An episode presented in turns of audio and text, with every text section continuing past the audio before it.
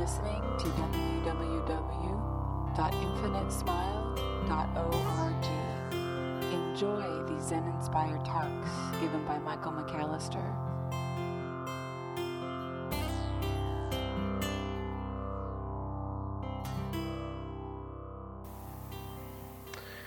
Last week we spoke a fair amount about this idea of um, presence. How we carry this teaching with us, through us, in the world. I spoke of a comment that I heard on the news from one of the people running for President of the United States. And the comment was that freedom essentially requires religion and religion requires freedom. And while I think there, there may be some really neat things to explore in that space, if we're not careful, it can become a major trap. That freedom is the unattached space, and religion is fertile for attachment. And those two things make for war as opposed to peace if we're not careful. And I meant to make sure that that was really specific in relationship to the way that we meet the world. We meet the world, our interior, our practice. Of the most important things that we can do as practitioners is make sure we remember the Filipino saying that uh, whenever you point the finger at someone, you've got three pointing back at you. So the minute we start labeling another, we are negating ourselves in the process. And this can get very confusing. Where does this leave us? How then do we meet this world in a compassionate way? How, uh, you know, isn't it important to, as I said last week, call a spade a spade? Of course Of course it is. But if you can't do it, or I can't do it, with total presence, then we're creating damage. And by total presence, I mean that we recognize the wisdom of the fact that we are all one. That every single human being is a reflection of us. Every single thing is a reflection of us equally. And in that wise space, there is this spontaneous expression of that wisdom through our actions. And that's called compassion. Compassion is a deep recognition that we're all in this together. We're all in this together. And that our activity reflects that all in this togetherness. So when we sit, we endeavor to allow the stillness in the simple act of sitting, to let the stillness fill our experience. Let the stillness blanket us from the inside out. Let the stillness in from the outside. And let it just bubble through our experience. Language gets in the way here. I'm going to freely admit that. Stillness is allowing. It's allowing, a profound allowing of what is to be and studying that. Studying what is. Not studying to understand, but being totally alert. Being alert, being totally alert, is being totally still.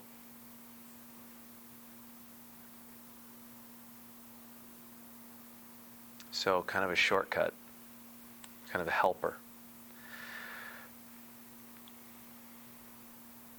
I mention this a great deal, but that which watches the breath, that which can, in other words, notice the breath as an object. Notice there's my breath, there's my inhale. There. Can you allow the language of that observer, instead of saying, there's my breath, to say, inhale, exhale?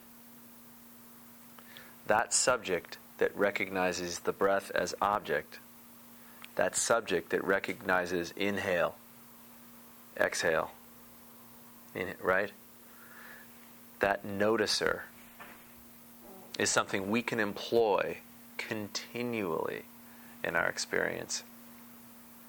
This witnessing awareness, this simple presence, can carry us through just about anything once we give it attention. We give it, if you will, muscle. We work it out. That's essentially what we do when we sit. We work the witness out so that we can witness our experience.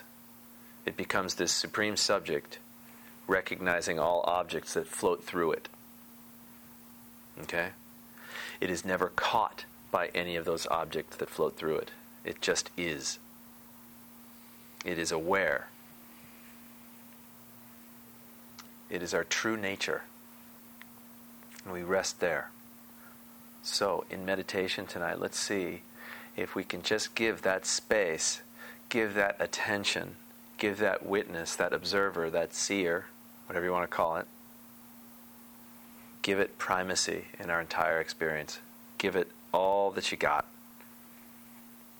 And when you recognize that there is thinking going on, the observer, the observer will notice, oh, thinking. when the observer notices discomfort, it says, oh, discomfort. It doesn't say, oh, discomfort. I hate that. Man, this sucks. When's he going to ring the bell? Okay?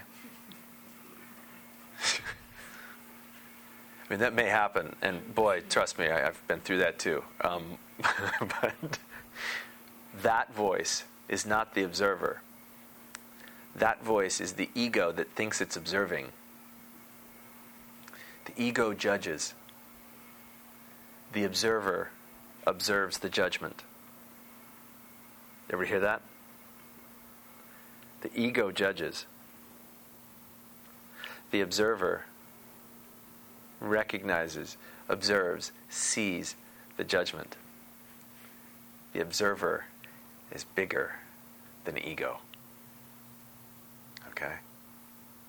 So, whatever happens, whatever happens in your experience, it's a memory, it's a judgment, or a plan, most likely. And if you can think of anything outside of that, dang, let me know.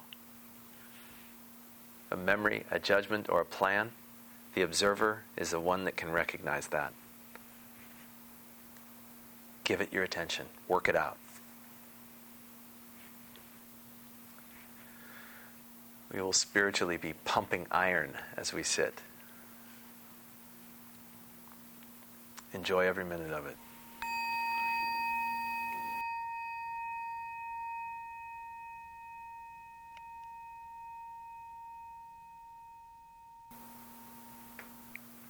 Someone write in this week. and the uh, the woman said, this is so goddamn hard. uh, and I think it was the, the goddamn part that cracked me up. This goddamn hard. And yes, it is. This is very hard. This stillness, you know, in the midst of all the busy. In the midst of all the busy, how do you uncover stillness and you know, oh gosh, you know, I still find that I'm suffering, and uh, you know, uh, it was quite a neat. It was quite a neat uh, note. And I felt very humbled and flattered that this this very eloquent woman was just really kind of letting it all hang out there. And then, basically, her question at the end of the letter was, "So now what?" And it's exactly right. So now what? What we face as human beings, especially in the West, is this amazing quandary. And that is how do we bring this home? The awakening's easy. It's how do you bring it home that gets to be so difficult. And I got news for you. I'm on the path just like you are. Okay? I'm on the I mean, I may be a little ahead on the path just because I've, you know, been doing this perhaps a little bit longer, or I've, you know, been goosed in just the right way by some great teachers, great experiences, you know, whatever. That that, you know, so project all you want, but basically just know I'm on this just like you. I'm on this path just like you. That said, coming down the mountain. So, in other words, we, we start our spiritual search by climbing up the mountain, and increasingly, this rarefied air begins to force us to let go of the stuff that we don't need.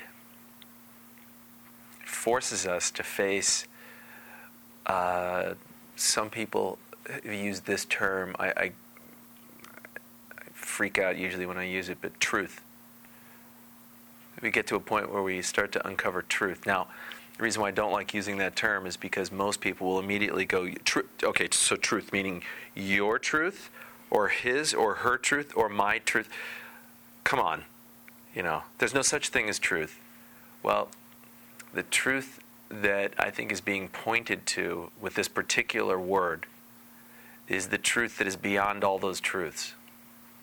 It's beyond scripture, dogma, name, and form.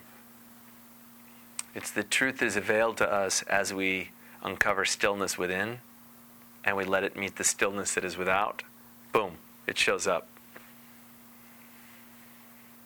It shows up as an experience, but that experience itself is not truth. It's a pointer to what is true. Don't even try to get your head around that one, it's not important. Just it's when, the it's when the stillness within meets the stillness on the outside. As that stillness begins to resonate, it really sends out shock waves within this thing we call the self system, crumbling all the structures that are totally unnecessary. And we awaken to a truth that is beyond name and form. And there are a lot of people who have spoken about this and written about this so beautifully. I'm not even going to try to describe it. Besides, that just then becomes more more stuff for people to grasp. The point I'm trying to make is this. This can be very hard work for people in this culture. There is a cultural thing we have going on that I think can get in our way. And I'm saying this as somebody who has traveled to the East and noticed that the, uh, uh, you know, at least in, in my experience in Thailand, my experience in Japan, my experience in China, certainly my experience in Nepal has shown me, at least, you know, from what I can tell, that it's a little bit easier to become a renunciate. It's a little easier to become a monk. It's a little bit easier to get yourself to a nunnery in those places. To use Shakespeare. Get thee to a nunnery, guys. and gals. How do we do this here? I mean, if you think about it, what does this uh, idea of nunnery or convent or uh, uh you know uh, monastery or you know you pick pick your cloister? What does it allow for in these other cultures? It allows for intense studying, it turns up the heat rather automatically. And we are forced into a situation where we must let go of stuff. What are we trying to do here in this very room? We're trying to do exactly that in the midst of all of our stuff. In the midst of a season that tries to generate demand in us where none really needs to exist. Have you ever noticed that? I was just talking to uh, a friend about how, um, you know, when catalogs show up and you know you don't need anything, but oh, what the hell? I'll just take a look. And next thing you know, this is really goddamn hard. I want that espresso machine. I, I, I need it. I could even fit it in that. you started doing. I mean, okay, fine, go ahead, get the espresso maker, great. But is it needed? Or is it just a craving that has arisen?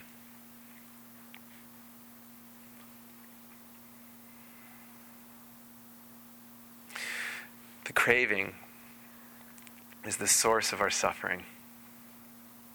It's where suffering begins, in that craving. And this is hard. This is hard for us. Maybe you're really good at not wanting. Maybe you're really good at having a relationship with your wanting that makes it kind of an open experience. That's great.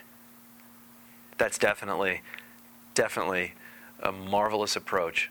It's definitely, definitely on the path. But back to this back to this letter that this woman wrote. So much of it was about how she is seeking wholeness and healing, and uh, you know that uh, she she just wants to be happy. And and gosh, I, I so agree. Okay. But as I kind of yell about so much, this work is not about healing anything that's broken. It's not what this work is about. Authentic spiritual practice is really about recognizing, understanding, appreciating suffering, and then getting on the other side of it. I'll say that again. It's about recognizing, understanding, and appreciating suffering, and then getting on the other side of it. That's what the Buddha said. He said the, he taught one one thing, and that was suffering and the end of suffering. That's it. And so we learn about our suffering. We learn about the stuff that's really, really hard, really goddamn hard. Okay? And in the process of uncovering that for us, we start to develop some tools. We start recognizing that, by golly, this isn't about feeling good within my body. It's about more than that. This isn't about finding some type of mental peace. It's about more than that. Paradoxically, your physical body will m- miraculously become more whole in your experience, and your mental life will miraculously become more at peace as your practice matures. But for us to assume that Buddhism is just another way for us to feel good, oh gosh, meditation makes me feel so good. I feel so calm. I feel, I just have all these great feelings when I meditate. Great. It's awesome. Are you ready to get down to business? Feel, great. I'm, I'm so psyched for you guys. That's awesome. You're feeling good. That's good. Okay? But that's not what the practice is about. The practice is about being intimate with that feeling good and developing that intimacy, developing that observing presence, developing that witness that also then strengthens strengthens itself enough to when you don't feel so good that you still have that presence, that there's still a baseline of equanimity a baseline of peace even in the midst of non peace.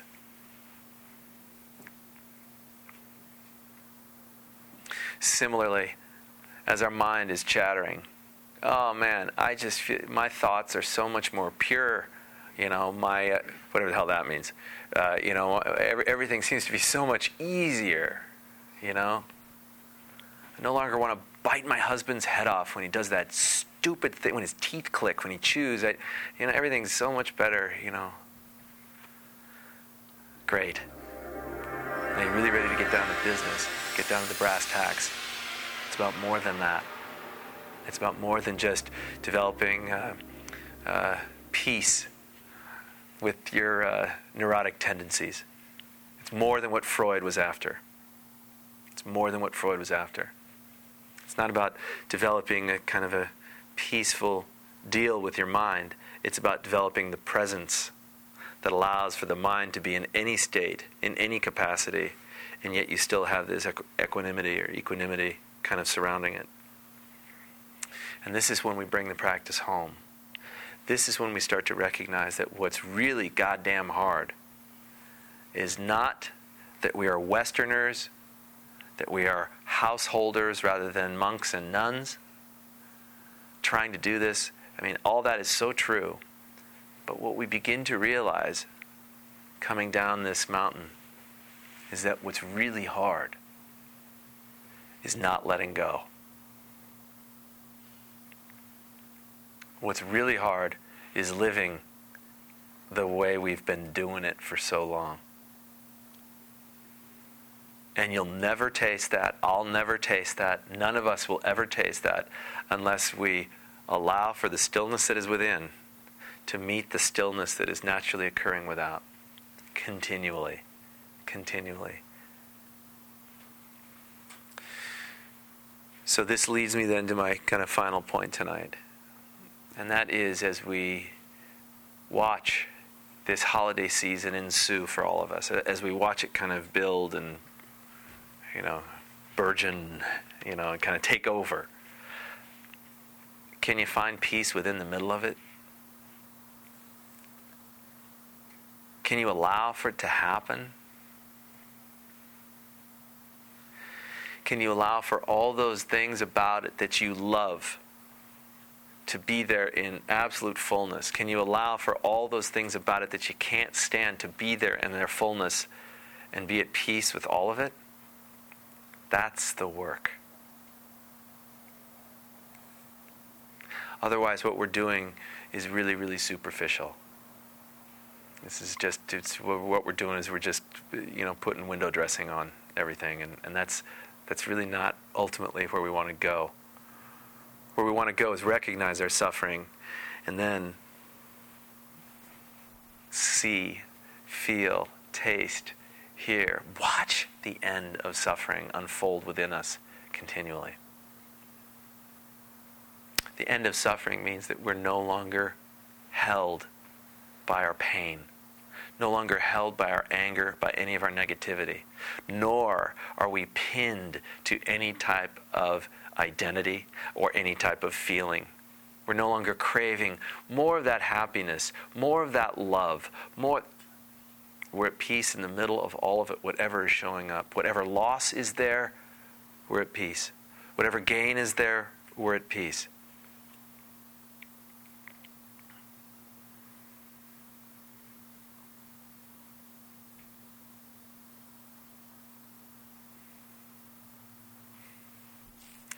And this can show up with, you're going to hate hearing me say this, with structure. It requires structure, a scaffolding. And how you allow for that structure to reveal itself, how you allow for that space wherein you can practice that container that I sometimes think of it almost as, as a bowl where you can allow for this bowl to arise in your experience and you allow your practice to fill it. Okay? And then spill over the edges. It becomes a critical, critical thing. Okay? Now, egos hate hearing this sometimes, and sometimes they love hearing it. Sometimes egos love that whole idea of lots of, you know, rigidity, structure, you know, what time must have, you know. If you find that that's your tendency, let your own spiritual alchemy dilute that a little bit, soften that a little bit. Okay?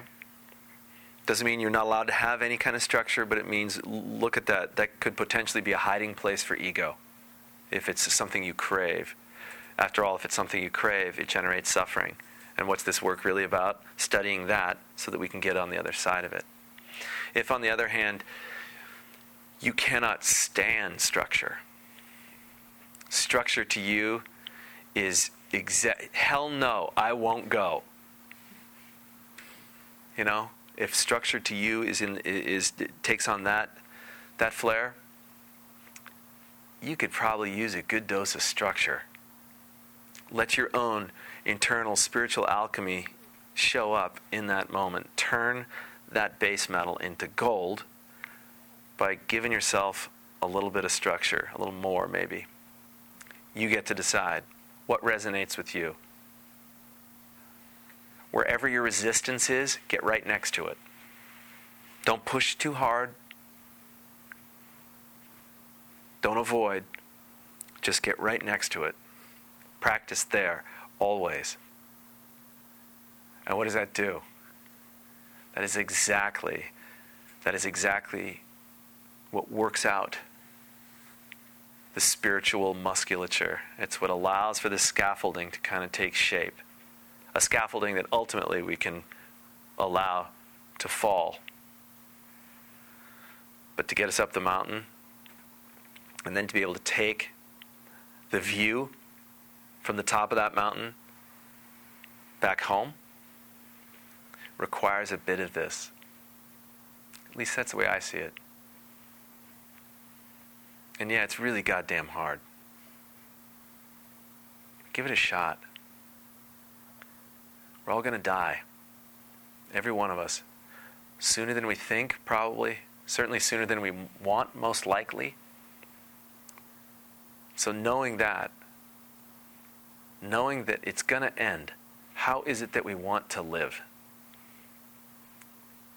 Answering that question puts us right at the feet of something great within each of us. Uncover that and then share it. Happy holidays.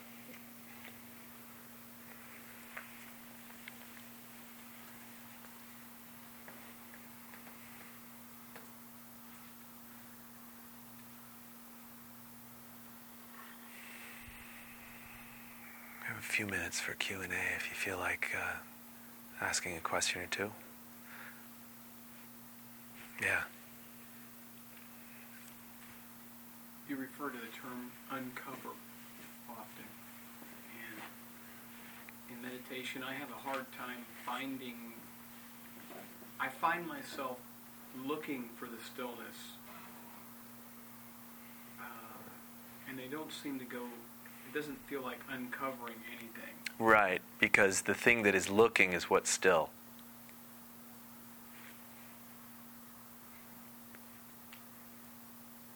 If you're looking for stillness, you're looking for stillness on the outside of what is still. What is looking is what is still. yeah. Yeah, it's really goddamn hard, isn't it? I wish I hadn't asked. Shit.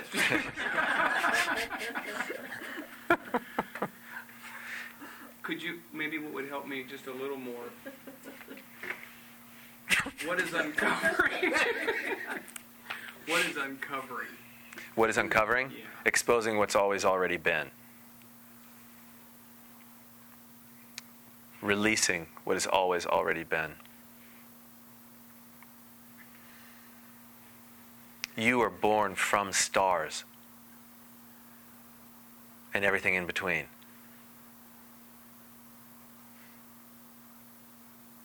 It's always already been there. The stillness has always already been there. Uncovering it is dusting off the lampshade bit by bit to allow the radiance of that light underneath to show through. That's all we do in practice. The minute we sit, the minute we meditate, the minute we create that structure, that is all we're doing. Is systematically dusting off the lampshade or wiping a window that's had years of mud and gunk and oil and dirt, just all that stuff on there. Just clean it. That's all we're doing when we meditate. And then what happens is we see that this whole thing is quite transparent. And in that transparency, we see clearly. When we see clearly, wisdom arises. And when wisdom meets our body, we act compassionately. Buddhahood. And it's really goddamn hard not to do that. Or so they say. Does that make a little bit of sense? Enough to grasp till. Uh, Enough to meditate on. enough to meditate on. All right, good. Now let go of it.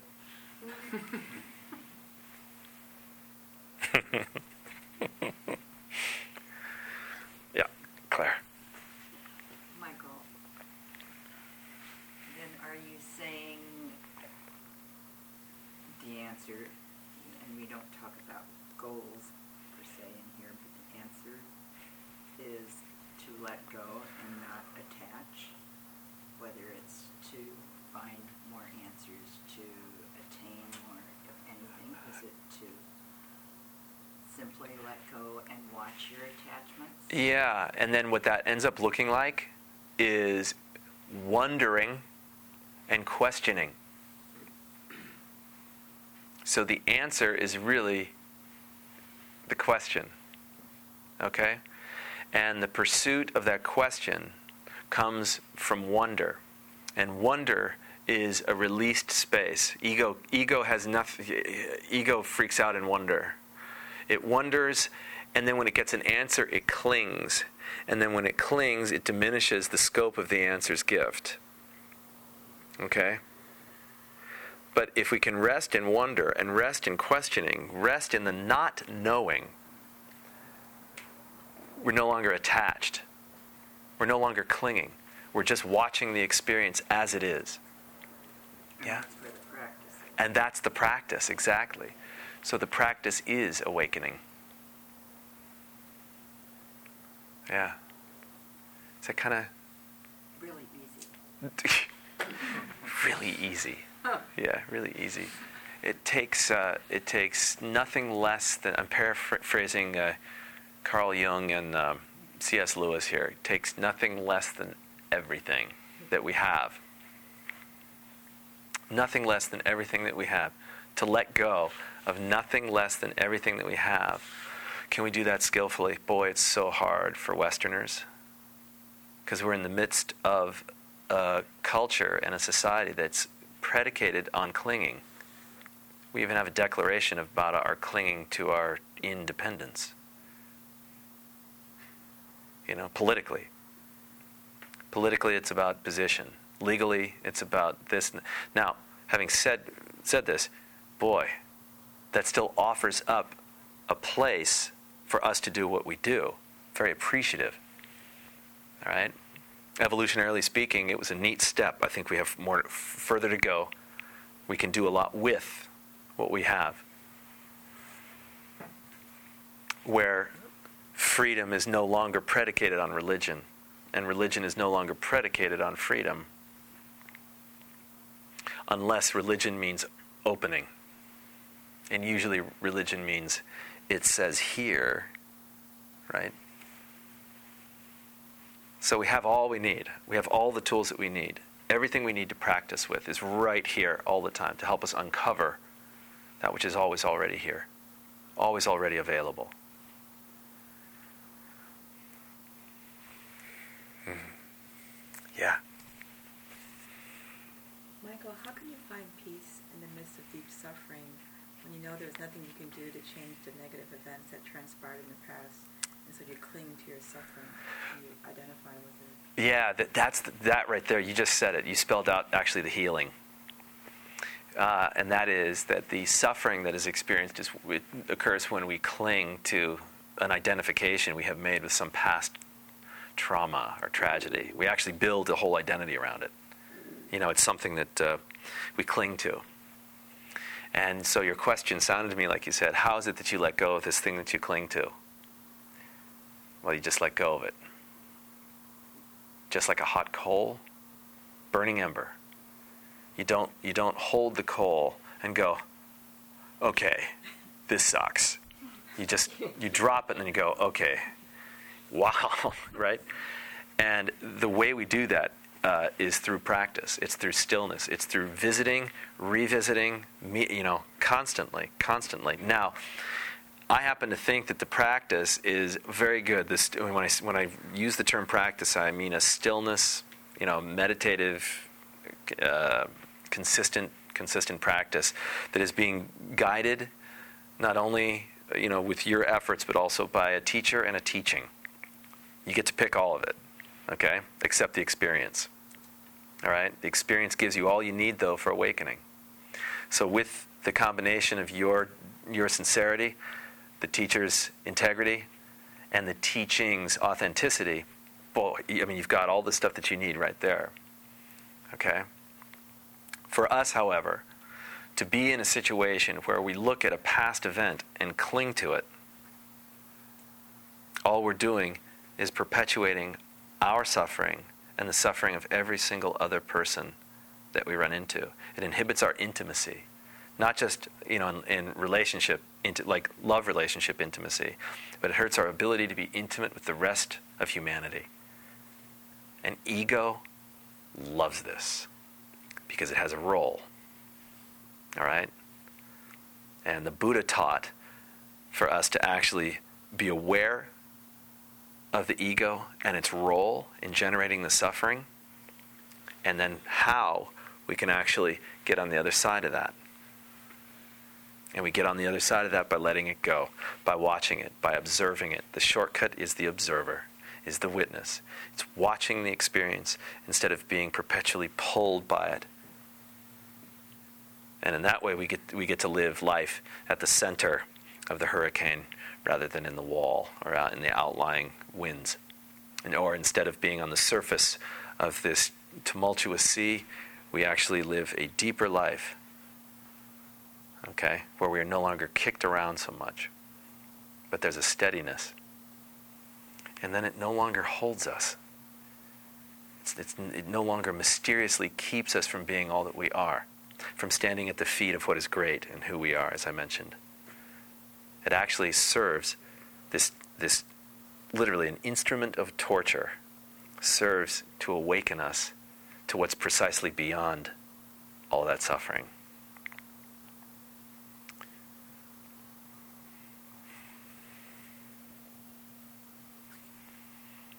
Yeah, Paul. Um, following up on what you said, um, I often feel, well, let me preface by saying I understand, you know, most of this. um,